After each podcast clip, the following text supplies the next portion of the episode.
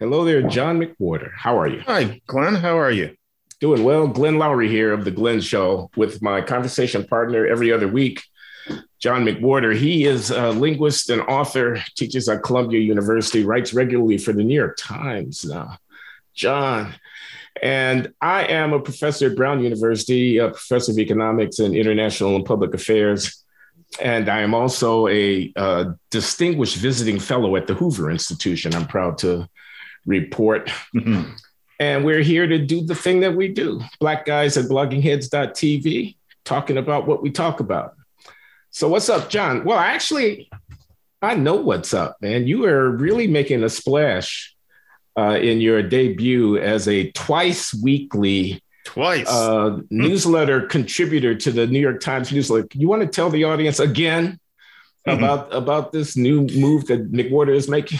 It's a subscriber newsletter at the Times. And so what they're doing is they're creating this whole new page of newsletters, and I'm one of many. And twice a week, I write a piece on either, I think my billet is either language or race or other things, including the arts, which I really am going to do because finally I'll have a chance to write about things like that without having to pitch them, without them having to be the, the newsiest thing of the week. And the idea is to not just do a column. I really I wouldn't want to do 700 words every couple days. That I don't think in 700 words. Each one of the things is actually a little essay. They tend to be about 1500. So I have signed up to come up with 1500 words on something every three days until whenever, which really I'm, I'm punishing myself. But you know, the fun thing, Glenn, is that it seems like a lot of people read the Times. You know, you say something in there and you have told around. the whole world. I am really enjoying that. If I say something in this newsletter, you hear from people you kind of wanted to hear from. And so it is um the reach is astonishing. Good the for you. Is a I lot. I want people yeah. to know that this is in no way uh, interfering with the continued collaboration of Glenn and John here at the Glenn Show. Nothing to do with it. That's right. Okay. Don't worry. But I do want to address to you a question that has been posed to me when I've shared the good news with people that you were doing this, which is Has John sold out to the enemy? That no. is the woke, the woke enemy, which mm-hmm. you would think of the Times as a bastion of, mm-hmm. you know, of wokeness. They let me say what I feel. And I say with, you know, all due humility that a couple of the pieces I've written express opinions that you wouldn't expect to see in the Times these days. And I have not gotten any pushback from them yet. And so, no, I haven't sold out. I think the idea is to basically diversify somewhat the Times opinions, especially on race issues, and to use the pulpit so no, I would be selling out if I were compromising my ideas in some way. But so far, I am definitely, definitely not. I think the piece that I wrote on the Wisconsin rock, for example, that's exactly what I thought. I did not pull any punches, and they, as they told me, we know what we're getting. So yeah, yeah, I am not Jamelle Bouie. I am not going to become Charles Blow. I'm going to stay me. It's just that it's going to be at the Times. Those, by the way, were the other two black guys who were writing regularly uh, in the Times uh, op-ed uh, mm-hmm. section. Yeah, and you know they have their views. Jamelle actually is one of my very favorites when he does anything but race. I mean, he knows so much and he puts it all so well. I mean, he really he he he is a titan. But then when he writes about race, all of a sudden it's just the same old boo hoo hoo boo hoo hoo racism is everywhere, and I I can kind of see where that maybe comes from. So with his columns, if it's about race, I skip it. But if it's about anything else, I drink it in like ambrosia. Charles Blow is very, very, very predictable. But Jamelle, wow. You noticed how good he is? Uh, yeah, I wouldn't quite put it that way. And I don't see everything he writes, but I agree with you that there is a discernible uh, difference in the in the level of uh, of depth and uh, originality in uh, Jamelle Bouie's uh, journalism that relative to Charles Blow, who I if you can't say anything good about somebody, don't say anything at all. but the um predictable is is an understatement. Yeah, um, yeah. What do you think of the the rock that was removed from its spot in Wisconsin, at the University of Wisconsin in Madison. It was a big, giant, round rock where in 1925, one newspaper headline called it a niggerhead. And apparently, you know, calling a big giant piece of something a niggerhead used to be common. There's some other rocks and places that are called that. One person in 1925 called it a niggerhead. And so they're doing their racial reckoning at the university, and somebody dug that up. And then a certain cadre of Black students decided that that meant that walking past that rock hurt them. The idea was not that one person during the Coolidge administration called it a niggerhead, but now it's niggerhead rock. That's what they call it. But nobody had been calling it that before. It's just this newspaper headline.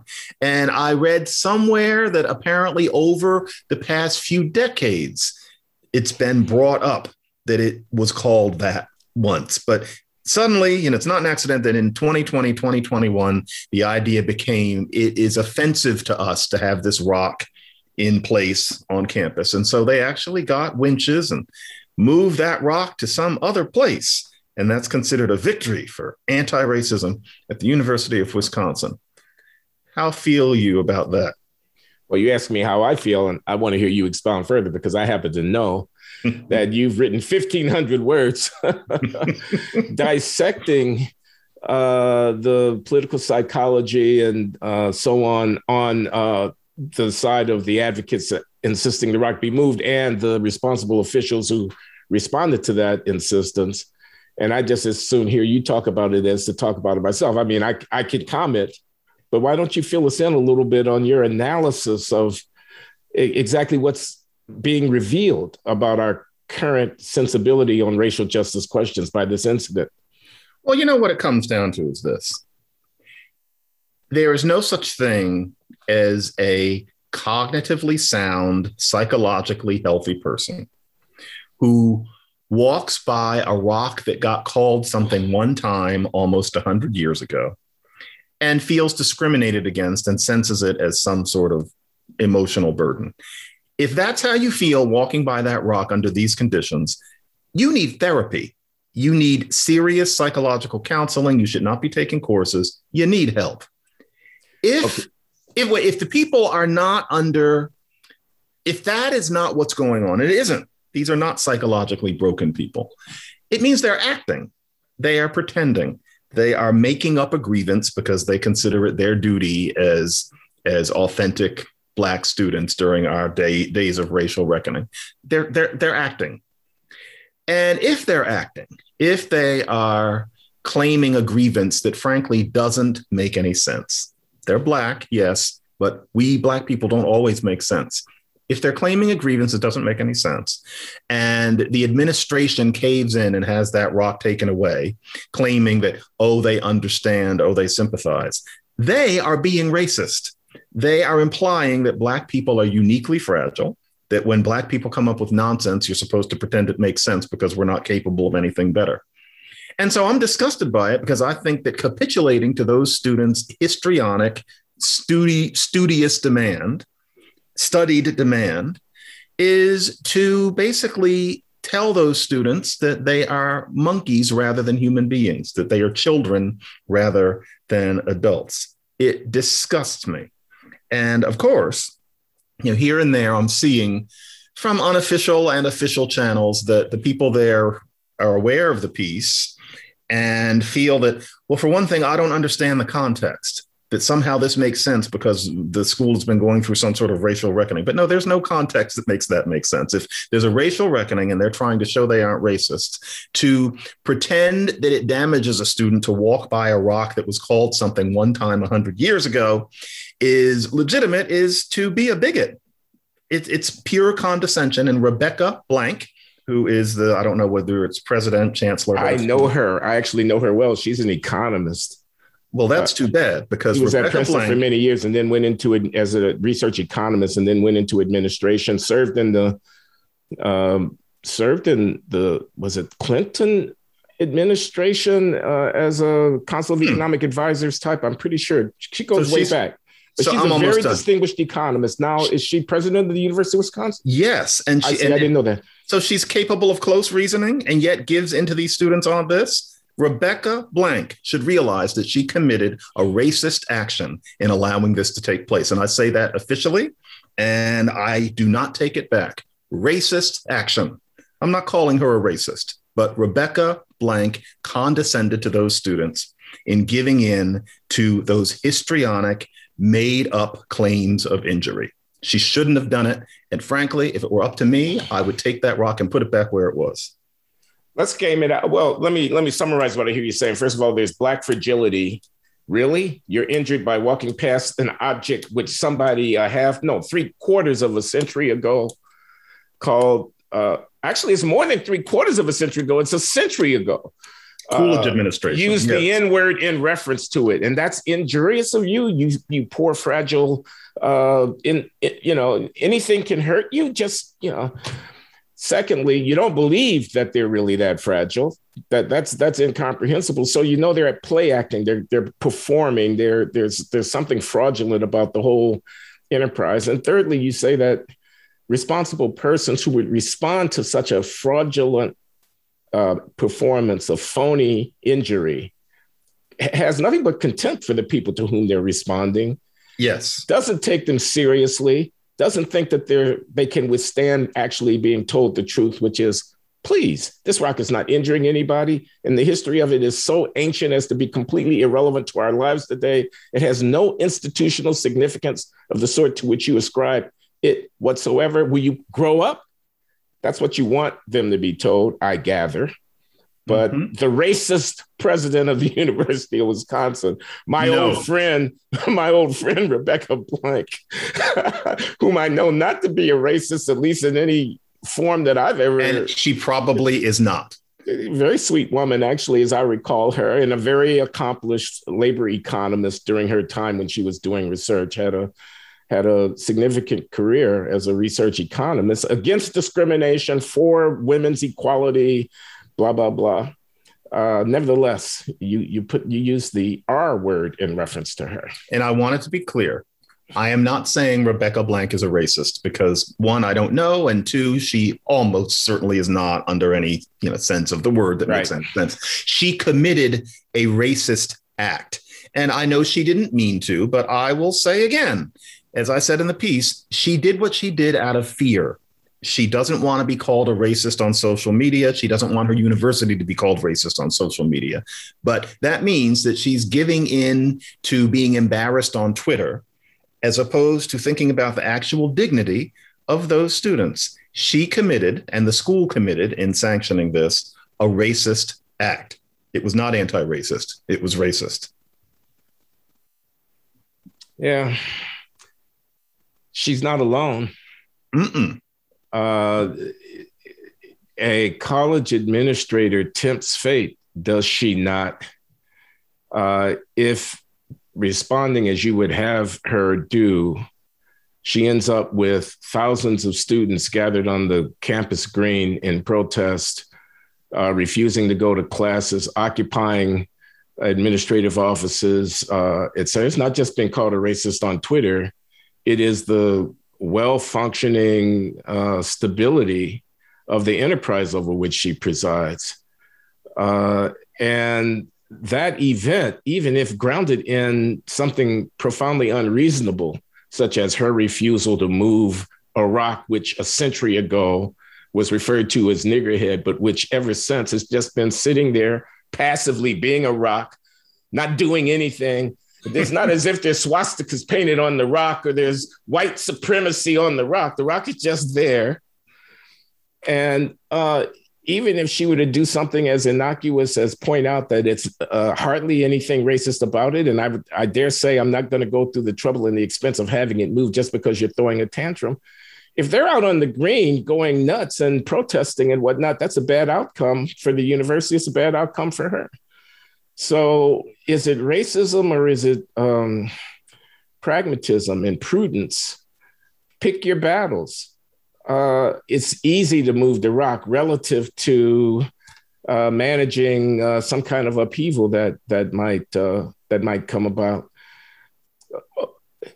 Even if it's not entirely uh, you know, sensible, sometimes gestures that convey solidarity with uh, respect for the perceived sense of injury of another party are a kind of etiquette, a kind of uh, politeness. Being responsive to those students is. I'm sorry, John. My heart's not really in the argument I'm trying to. I know, but this is good. This is good. it is is a way of conveying you know, that we're on the same side. We're on the side of anti racism here, even if the particular instance of racism is a phantom to which you, you point.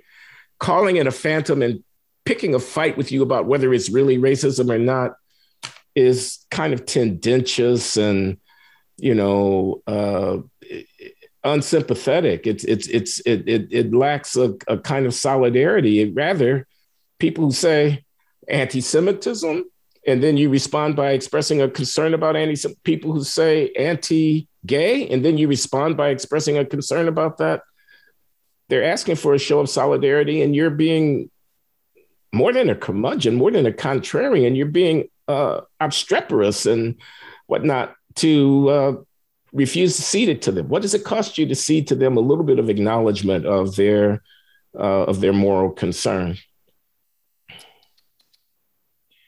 It is part of the job of a university to inculcate a certain maturity in students. I sound like Charles Eliot Norton. It sounds it sounds so obscure and antique, but a certain amount of maturity, and we are not going to suspend that when it comes to race issues. The idea is going to be that everybody learns that the world can be a difficult place we're not going to pretend that when it comes to racism that somehow it's different.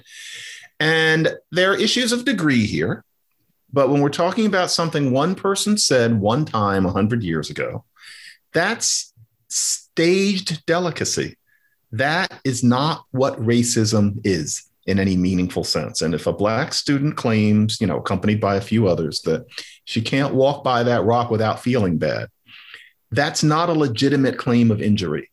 And just because a black person says it doesn't mean that it's automatically legitimate. And that's the problem these days. I, am standing athwart this idea that when it comes to racism, intent is less important than impact, which just means that you have to listen to whatever the black person says. And I've heard white people, you know, parrot this. I don't know what they're feeling. It's my job to just give in. No, I reject that.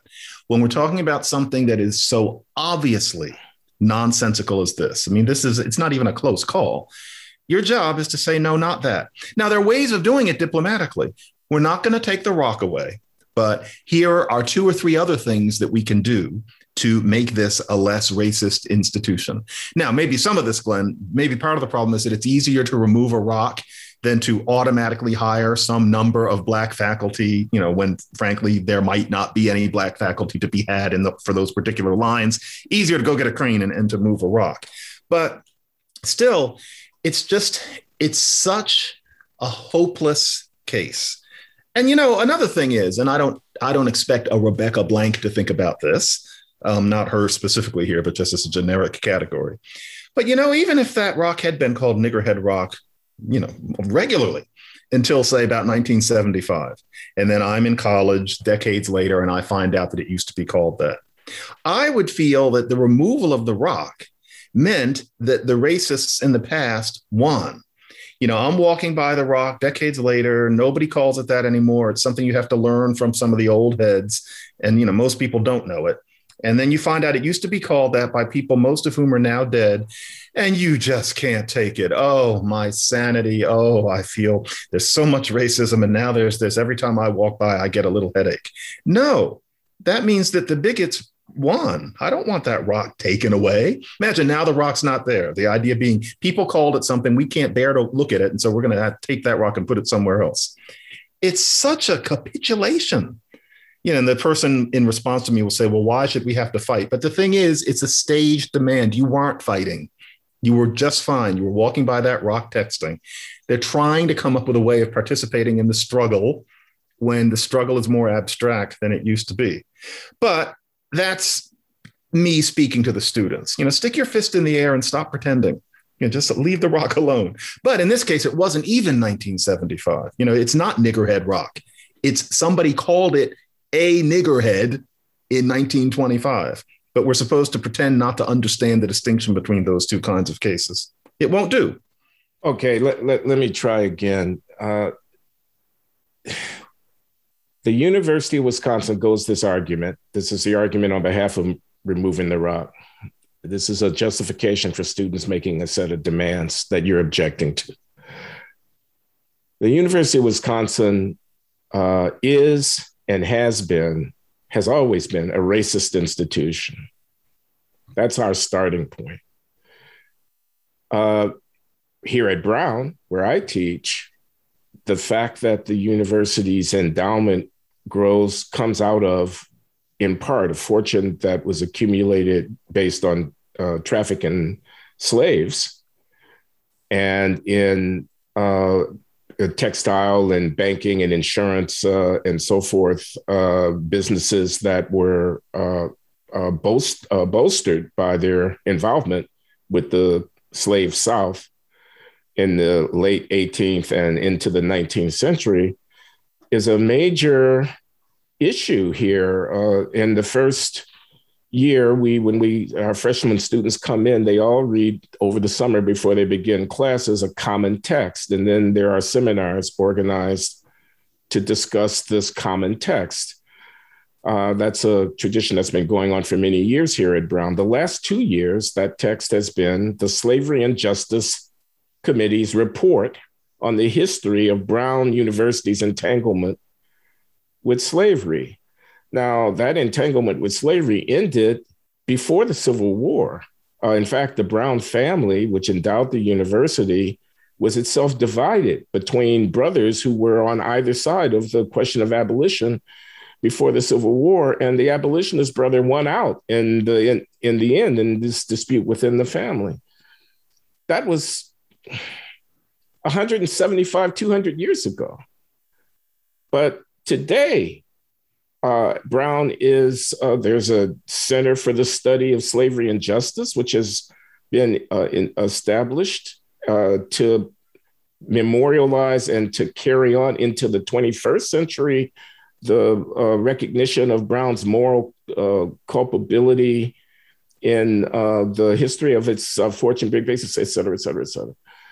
Now, um, Woodrow Wilson, his name was taken off of the School of Public Policy at Princeton. Princeton and Woodrow Wilson haven't had anything to do with each other since the, the brother Wilson died. What was that? 1919 or something like that. well, yeah. in, in, the spirit of Cornel West, we're all brothers, you know. But but I'm he died, I'm just, in the, he died in the 20s. He died like 100 years ago. Okay, yeah. so you see what I'm saying? In other words, if to take your position, it seems to me that you really have to stake out uh, the following: We're not a racist institution here at the University of Wisconsin. This, uh, neither are we here at Brown. This history that you people are blowing up into a federal case and that you're going uh, uh apoplectic about is all you've got.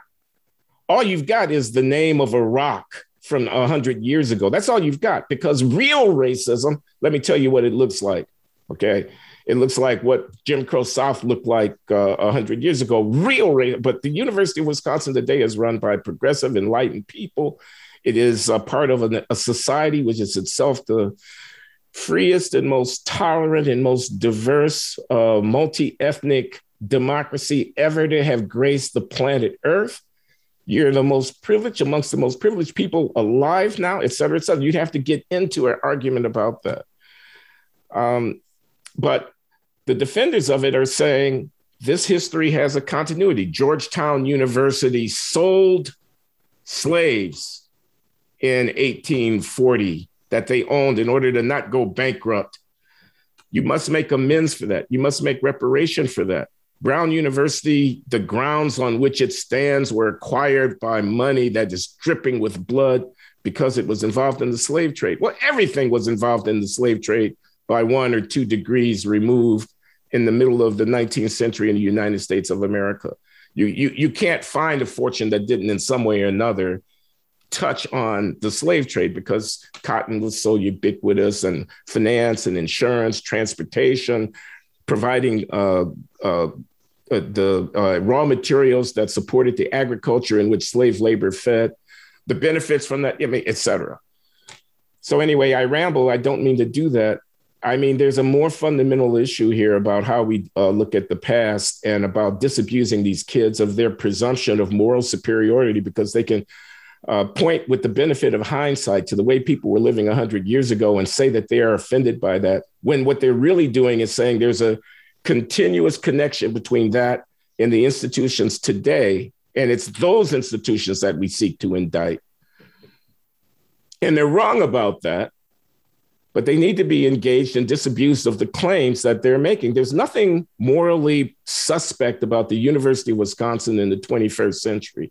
It's an engine of opportunity. It's a gateway into the middle class for the residents of that state, and et cetera, et cetera. And moreover, the fact that Black students on the campus may not feel comfortable probably has more to do with the extent of their own preparation for the competitive meritocratic challenges of a high end education than it has to do with racism so this argument would go, and you see why people don't want to make it because it'll get you on the wrong side of a of of a, an industry of of of uh, complaint uh, and and supposed entitlement. Reparations. Mm-hmm. You know, it's that it's um part of what forms my feeling about these things, and we're going to overlap a little bit with a conversation we had recently, but I think it's necessary. Is the question of when it stops. And if the idea is that it never stops, that the institution is just so permanently racist that we can just assume that for generations there will be endless protests about endless things, then it's a different conversation than I think most of us thought we were having. And I'm not sure how constructive it is. And so, for example, okay, the rock is gone in Wisconsin. And of course, what's next? And, you know, I beg pardon if I'm wrong, but I can't help thinking that Next year, there'll be something else, or the year after, that proves that you're having a racist experience to be black at the University of Wisconsin. It can't stop with the rock. It has to be this endless work. But why? You know what? Why is it that it can never be admitted that an apology happened, that the apology is, is, is sincere, the apology is accepted, and one moves on. And I think Brown is a beautiful example of that because we saw this huge reckoning there in the aughts, including this center that you're talking about. All these things happen, and yet there's still the boy I call Malcolm. There are still people walking around at Brown talking about how it's a deeply racist institution. What more could be done? And if that's an unwelcome question, if people roll their eyes, you know, I just I just somehow don't get it. No, I think I do get it, and that's the problem. The idea is that your place in the institution is to decry its racism. That's the most interesting thing about you. And that is a very modern way of being a non-white person. And it's interesting. There's this new series. It's hard for me to watch, to be honest, because it cuts so close. It's on Netflix. It's called The Chair, and it's I've about. I've yeah, watched all six episodes. I'm down to the the final one. I haven't seen the sixth episode. I can kind of tell how things are going to go. But there's just one 30 second segment where I thought to myself, "Oh my God, that is so what the problem is." Which is when the kids are doing their presentations about Moby Dick, and it's clear that to the class, the most interesting thing about Moby Dick is to talk about how it's very it's ist that you know no women that it's it's racist you know and those things are certainly true. I actually put myself through moby dick five or six years ago. Magnificent piece of work but yes it's utterly backwards in terms of our, our notions of diversity did you read it with students? Excuse me. did you read it with students? No i read it alone because uh-huh. i was tired of pretending that i'd read it. And yeah. i really loved it but no yeah, no melville melville's a badass motherfucker. Let me just put it yeah. like that. Melville got to be reckoned with. book. But no you're not going to learn about women women or you know all sorts of things are not in there. And of course it's just a tv show and it was just one clip. But i remember thinking that's one of those classes where the most interesting thing about melville is what he wasn't in terms of our judgments today as opposed to and you're supposed to think that the bob balaban, bob balaban character the little old white guy he's the evil one. He's waiting for close engagement with, with the text. And that's considered all wrong and that black young professor is considered, you know, cutting edge. And yeah, these are characters in a show. But yeah, it's yeah. that it's that the idea that the most interesting thing now is to decry racism rather than to do work. and that worried me because I think we were supposed to look at that scene and think, yeah, yeah, this this is modern, or maybe I'm oversimplifying what they intended. But I remember thinking, yes, you do want to talk about what Melville wasn't, but if that's the main meal, Bob Balaban is right you should be also engaging with the text as it is with its subtleties and complexities whether or not there are any women around and however you're supposed to feel about brown people in it. It's too simple is the problem. To go through moby dick and to come out of it thinking there were no thises and there were no that's and it's an ist society that's easy. You know you might want to mention it. There's some things that can be said but there's so much that takes more effort that in terms of engaging that book, whole courses are taught on it, you know, such as by my colleague Andy Delbanco here at Columbia. Whole courses. You're going to abjure all of that just to make modern statements about how undiverse the, the, the book is. And yet I can tell for a lot of people that the answer to that is yes. That's what this rock thing is it come, comes out of. And it just it's not what school is supposed to be. Okay, well, I'm sitting here thinking about Columbus uh, and about Columbus Day, which is Indigenous Peoples Day. Now it's the fall holiday. It's the first fall holiday, a long weekend here at uh, Brown and maybe a lot of places. I don't know in October. Uh, a three day weekend. I teach on Monday and Wednesday, so I don't have class on on what used to be called Columbus Day, and it's not now called Indigenous Peoples Day. I have a question.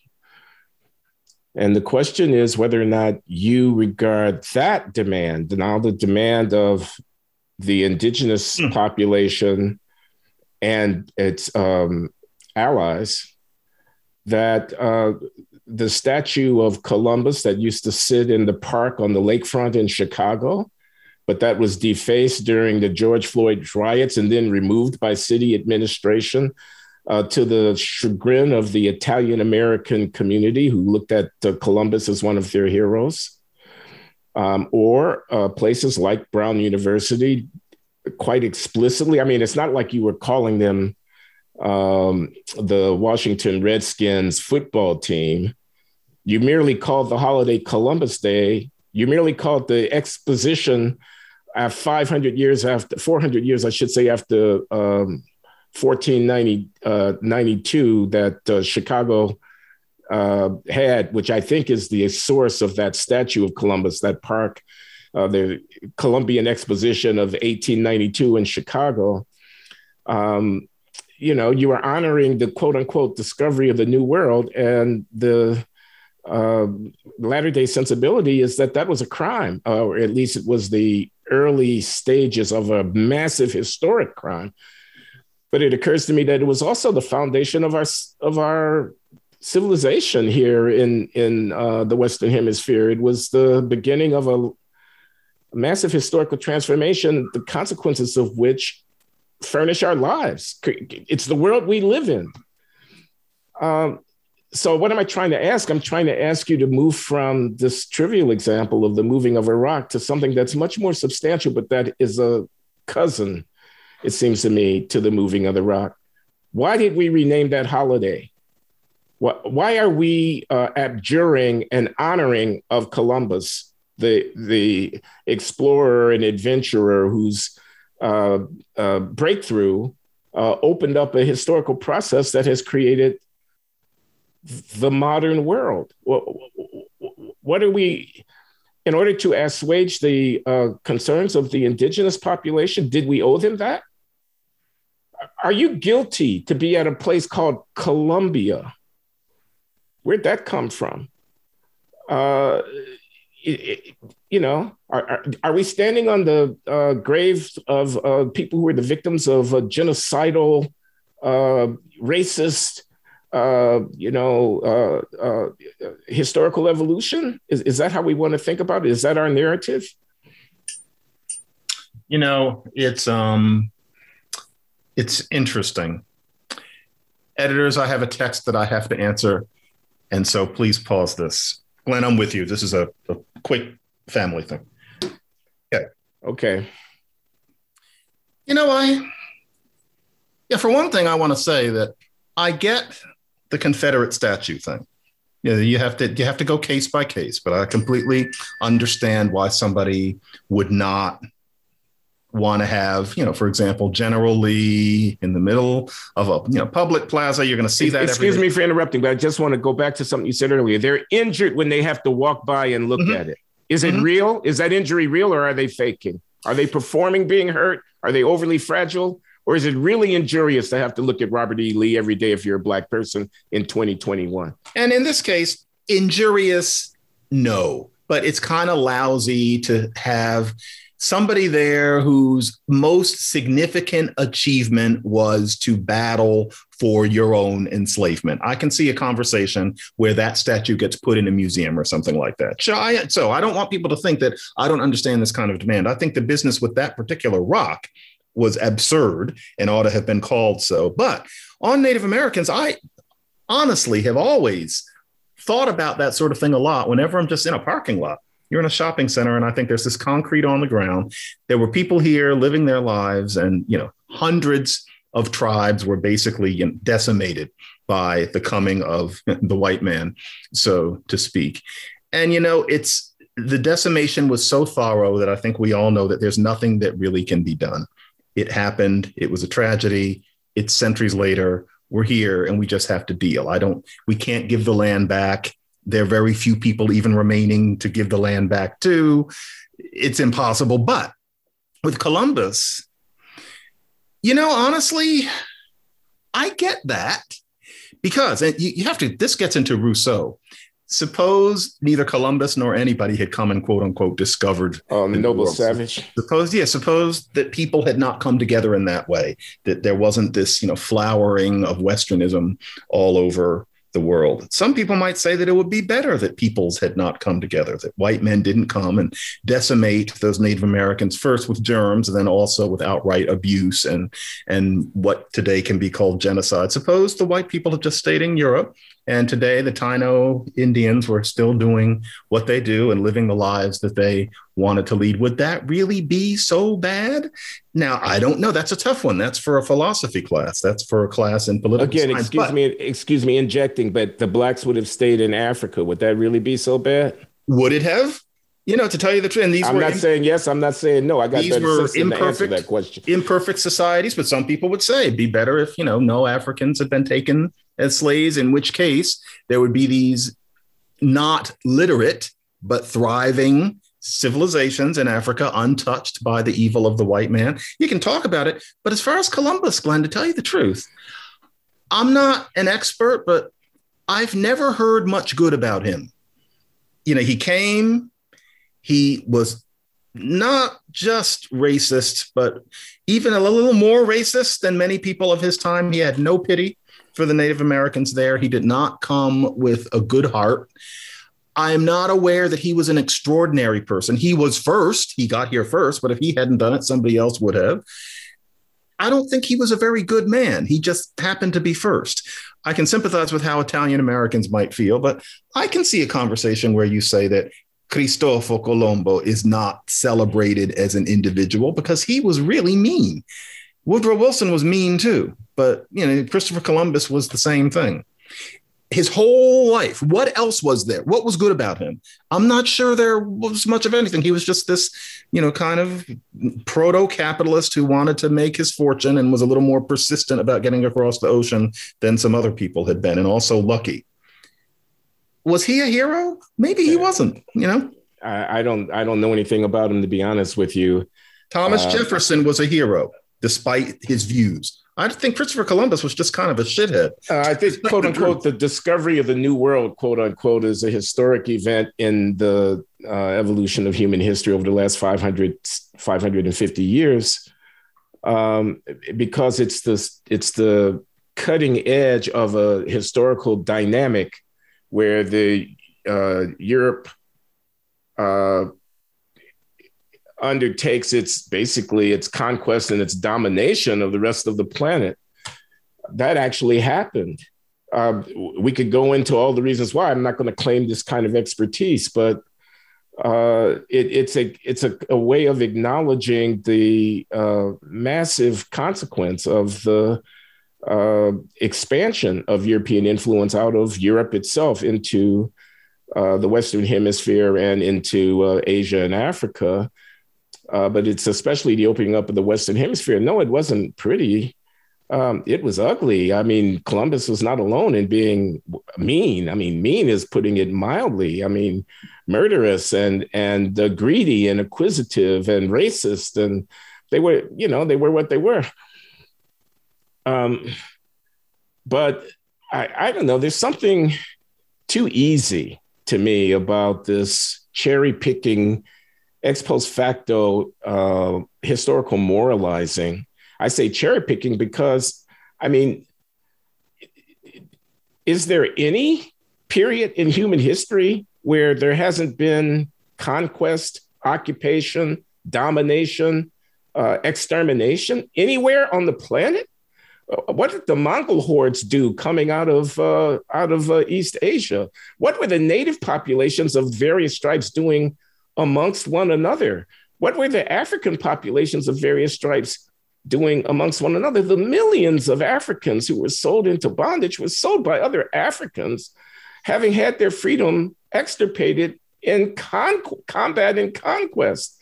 I mean, so that's the way of the world. The modern world was made by processes that left a lot of skulls and sh- and sh- you know uh, shriveled bodies and starvation and butchery uh, and whatnot. So so I I don't know. It's just too it's just too easy. And and I find this question of the counterfactual. Suppose they hadn't done it, then what?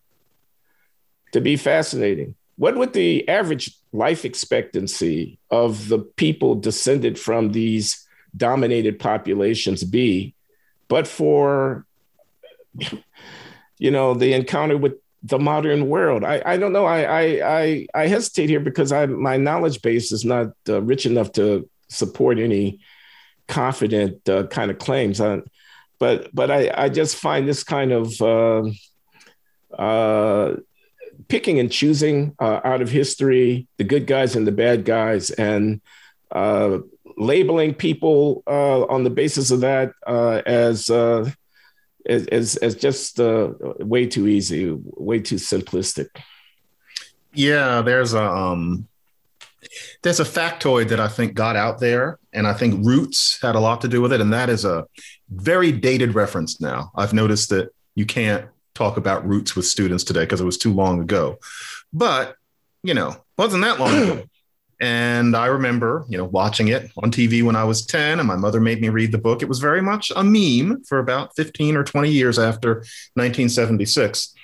And when I think about you know the nature of people and the idea that white people are devils that there's something uniquely rapacious about white people the meme that i always think of is that in roots kunta kinte is depicted as I think he's going out for a walk and he gets caught by slavers. So the idea is that white people are walking around with nooses and lassos and catching black people. And even at the time, I remember thinking, how many people could they have caught like that? I remember thinking, if you need to have these, you know, hundreds of people on some plantations, depending on where you're going. Wouldn't Africans near the coast have just stopped going for walks or you know kind of move further inland? How many people are you going to catch that way? And so it made for good drama, but I think is is now pretty generally accepted. Alex Haley made most of that stuff up. I mean, it was a grand tale, but yeah, Kunta he wasn't even related to Kunta Kinte. Kunta Kinte, it was it's a whole story. He made that stuff up. As you just said, slaves were sold into slavery by other Africans. They didn't think of themselves as all Africans in contrast to white people. They thought of themselves as themselves and the other people as no good. That is unfortunately human nature and it doesn't change just because everybody's brown. And what it means is that slaves were sold because, you know, Africans were fighting among one another, and what you did with the people you captured was you sold them to the whites in order to get some, you know, gold or whatever they were giving back. That was the way it was. And so evil is pretty widely spread. And I've noticed, I used to sometimes share that with Black students. This was mostly when I was at Berkeley and I was doing more teaching of Pidgin and Creole languages. And I would tell them that, you know, the context here, you know, these, these languages that formed amidst slavery, the slaves were, you know, sold by other Africans. And I remember a lot of the students really couldn't believe that. They couldn't imagine that that's how it happened. And there was nothing ugly going on. I remember with one of them, I actually gave her some sources and tried to make it clear that this is actually the way it went, but they just couldn't believe it. Their idea was that white people are evil and Africans lived in, you know, this kind of harmony, et cetera. No, not really. You're right. And so I think that it has to be a case by case basis. These things have to be carefully decided because, yeah, humanity has been evil always. And if you, are, you, know, you can't knock down every single statue, you can't you can't give America back to the Native Americans. But okay. there's some cases. Let, let me try this and see how you react the history was bloody, brutal, racist. Uh, it involved domination. It involved uh, genocidal uh, uh dynamics in uh, many instances. Um, and the West came to dominate the world for a period of time. And we can sort out how we think that was good, bad, or indifferent. But the West was not just militaristic and exploitative domination. It was and is also the evolution of a set of ideas ideas about liberty, about the dignity of the person, about representative government, about et cetera. It leads to movements like emancipation, uh, which flourished uh, in Britain as well as here in the United States, and ultimately extirpated slavery. Uh, it leads it leads to decla- universal declarations of human rights. It, it leads to a situation where we're appalled at the treatment of women in certain societies as being barbaric those ideas come substantially, not entirely, not exclusively, but substantially out of the same uh, cultural matrix that uh, we, we decry as uh, white supremacist and genocidal. Um, if you look around the world today, there is still slavery in many places, not any place in the West, not any place where the West has a significant influence um, you know, the uh, uh, liberation of people of sexual uh, orientation and so forth, again, is something that's largely celebrated in Western societies and all of that. So, um, a, a supple and complex moral sensibility would take these things on board and would not have our students in the 21st century walking around looking at the color of their skin and deciding on the basis of that who were intrinsically victims and who were intrinsically oppressors. Uh, in fact, the very language that we have for indicting history, the, the language of freedom, of equality, of, of human dignity, and of liberty, anti racism, the very language is itself a product of the Western uh, political, economic, uh, and social uh, evolution that uh, people are are uh, so quick to decry. I mean, so there's something so anachronistic ab- about this using our present day sensibilities, which have come about because of the historical processes that we're indicting, like the civil rights movement and all of that, that uh, are the foundation on which we now stand as we make our moral assessments and projecting it backwards to people who did not have the benefit of, of our hindsight uh, and, and who were captives of the time in which they lived. So, you know, it all comes down to it's entropy. All of that stuff is easy. It's easier to pretend we need to dismiss Thomas Jefferson and all of his achievements than to actually assess what his achievements were and to assess the society that has come to exist in the wake of a lot of his ideas, not to mention actions. There, I like this abjure word we're using today. There's an abjuration of complexity in all this. And you know, you can go back 100 years to the white boys at Yale and Harvard, you know, who had gone to elite prep schools but didn't belong at a school that was demanding getting their gentleman's C's and drinking their way through the four years. They too were trying to find what was easiest. There's a long tradition of that in the history of humanity. Basically, you always want to try to make things easier, and students are always trying to get over the modern way that you do it, if you are not a white student, and sometimes if you join the other students as a fellow traveler, even if you're a white student, the way you make things easier is by shaking your fist at people who, as you put it, were captives of their past. It's an easy score and it scares the suits to death, and you can get whatever you want.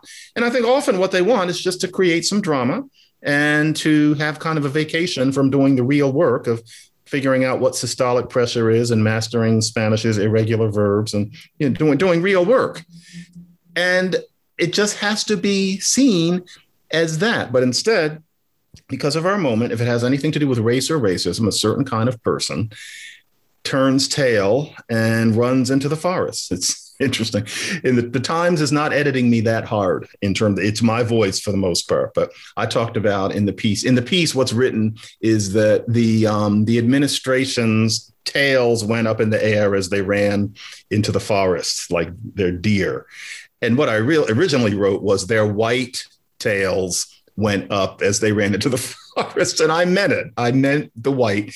And the Times had me pull it. And I'm glad they did. Maybe I didn't need to go that far. But what I was really thinking is that it's white tails because of the bungalow that I stayed in this summer. There are a lot of deer, and I've watched them. You make a noise. And, oh, you're seeing them scamper off into the yeah. woods. And they're, they, they have these white tails and they run off. And I thought that reminds me of these administrators, but the white was intended.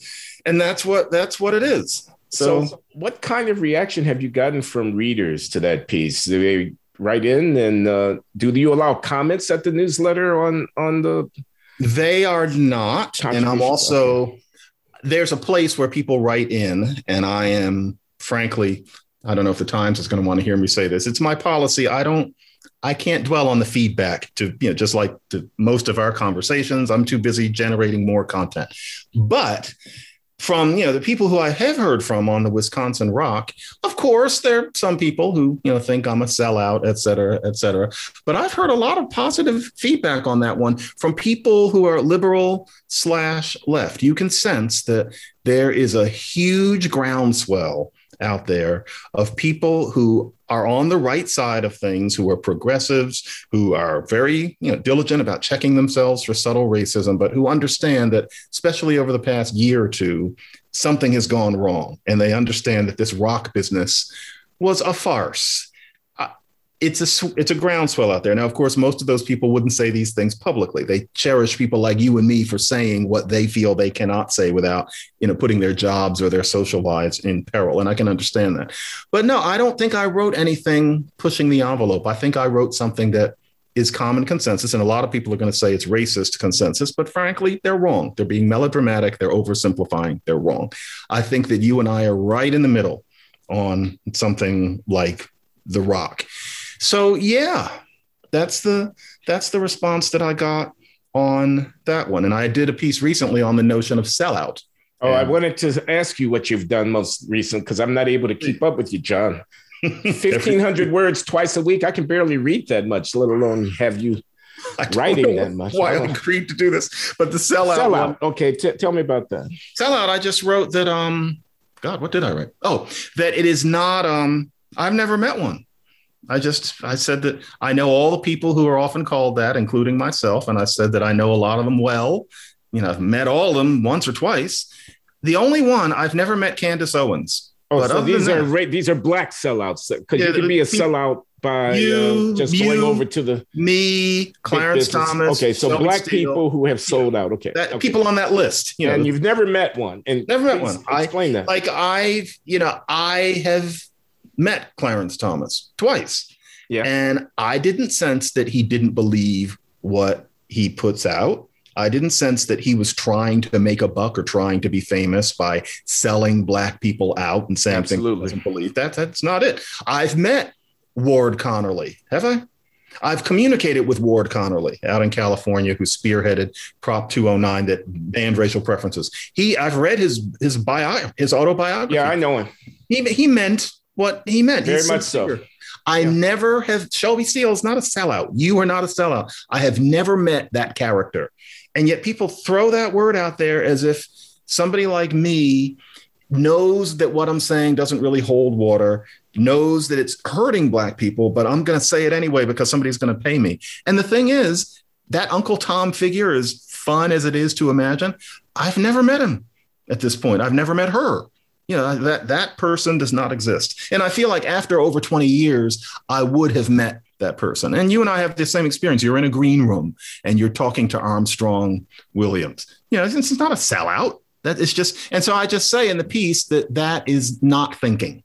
When you're going to dismiss a certain kind of black thinker is a sellout, you're settling for something very simple rather than hearing them out and you know opening up to the fact that there are different ways of being a black thinker, and that if you don't think of decrying racism as the central task of being a black thinker, it doesn't mean that you're a sellout. It means that you have a different perspective on what you do about racism than the other people. Okay, uh, we got to bring this to a close. Let me let me ask you one final question here. So, as you know, there's an election. It's coming, I think, September 18 in California, re, uh, uh, recall election for the governor, uh, Newsom. And uh, Larry Elder, a Black conservative radio personality that you can see on Fox News being interviewed by Sean Hannity or uh, Tucker Carlson or somebody frequently, a Black conservative, is the leading candidate in the uh, who's not the governor himself. Gavin Newsom is the governor. The election has a two stage uh, design. First, you vote yes or no on whether to recall the governor. Then you vote on if you be recalled, who would you rather uh, have be governor if you want him to recall. And uh, if 50% plus one want to recall the governor, then amongst the like 17 candidates or 32 candidates, however it is, the one who has the most votes will become the governor of the state. That's the way that Arnold Schwarzenegger became the governor of the state uh, 20 years ago. So now, Larry Elder, is he a sellout? The Los Angeles Times has said of him that he is the black face of white supremacy. Okay.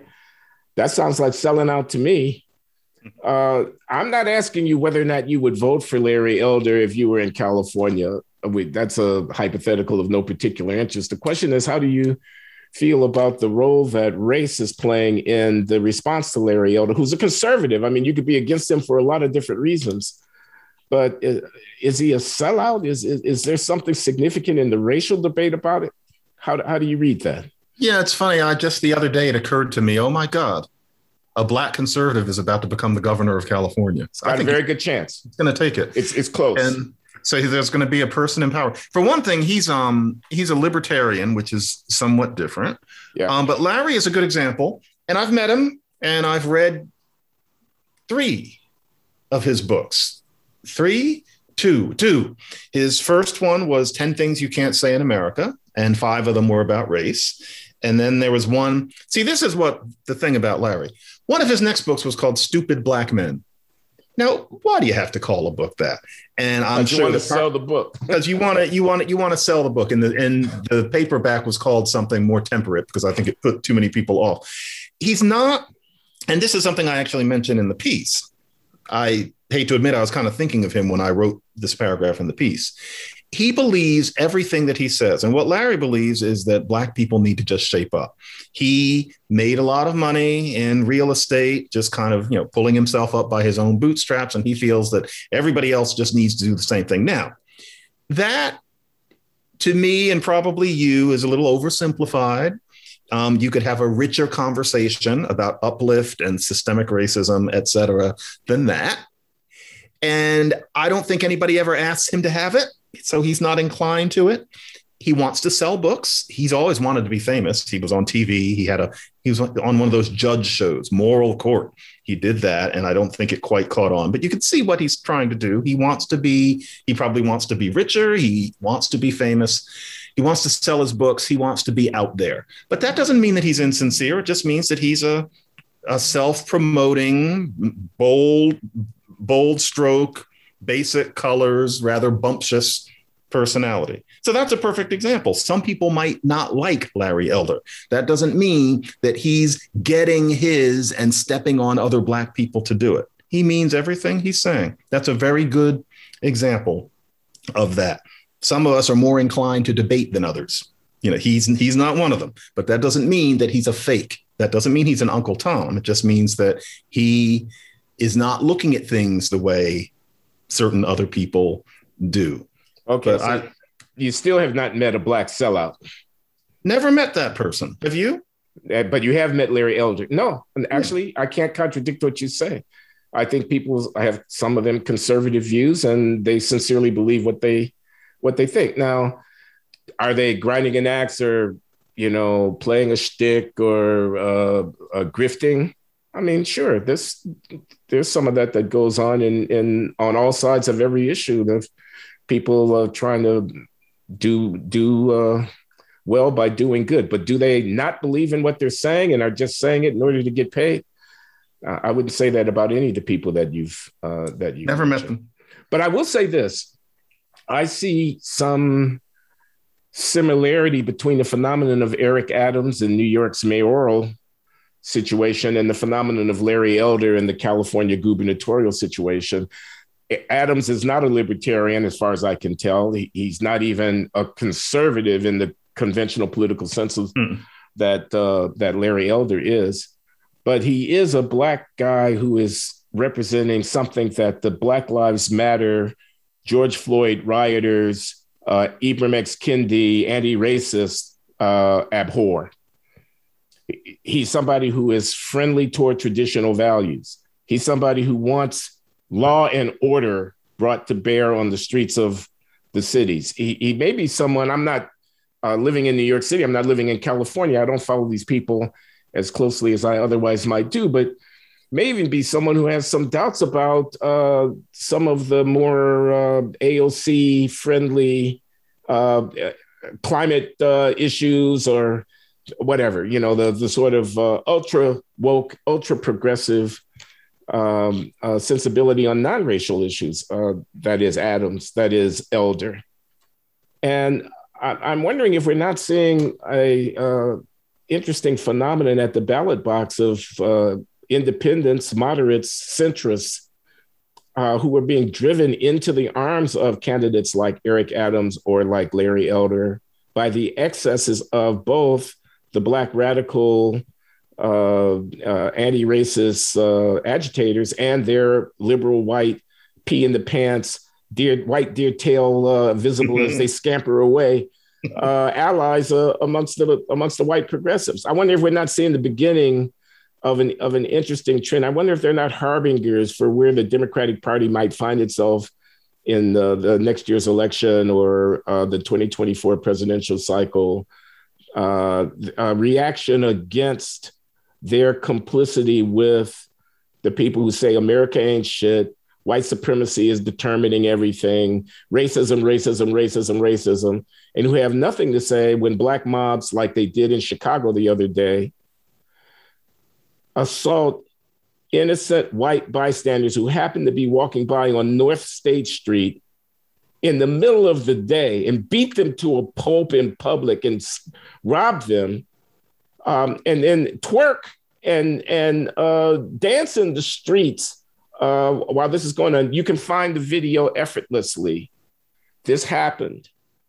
Uh, it happened at 400 North State they, Street. What three the, or four days ago the, all you see is the video. There are a bunch of uh, young kids, African Americans, who are on the street milling about. White guy is walking along, minding his own business. Somebody comes up to him and hits him like that. He goes down. People beat him and kick him. Cars are driving around this injured person lying in the street. Uh, people are dancing on the sidelines out of uh, a sense of celebratory en- engagement with uh, the assault. And every one of the people involved in either the assault or its celebration are Black. Uh, and there were two victims depicted in the video that I saw to which this happened. I go on, I shouldn't. The, only thing I'm trying to say is if you had reversed the races of those people, uh, we'd have George Floyd, Floyd 2.0 and cities would be burning right now. Well, white people who are offended by the racism exhibited by black mobs beating innocent white bystanders to a pulp and cheering them, cheering the beating on, are not going to burn down cities. But they may well behave differently when they get to the ballot box if they have a way of expressing their uh, their uh, concerns and, and their fears and their anger. And it might be that an Eric Adams or uh, a uh, Larry Elder, by in virtue of being black, this is my point. The fact that they're black and not parroting this line becomes a way of people having uh, a sense of, yeah, I'm, I want to be on the right side of the civil rights questions, but I damn sure hate what these racial progressives are doing to our cities and to our culture. Yeah, that's it's going to happen. Isn't it interesting that what we're supposed to think is that what you're describing is an anecdote? It's a mere anecdote. And yeah. we're supposed to listen to a certain kind of academic say that we have to understand that those black people are acting out against a society that doesn't love them. That's just not going to fly. Yeah. Um, that has percolated about as far as it's going to go. I would be with you on that. We might be seeing, it might be too early to tell, but yeah, I wouldn't be surprised. There's a hunger out there to show that you're not a racist, but also not go crazy, not be insane. There's a certain, there's only so much cognitive dissonance that I think the typical human being can take. Yeah, it would be very interesting to see a political movement based on that or this affecting who gets into office and who doesn't. We'll see. Okay, I think that's a wrap, John, for this particular episode of The Glenn Show, uh, which people can find at glennloury.substack.com. Uh, we're going to move on to the Q&A available for submitting of questions for John and I to consider uh, to those who do subscribe to uh, the Substack newsletter where we post the podcast. Uh, we're going to move on to that next. So thank you very much. Uh, signing off temporarily, and uh, we'll be right back.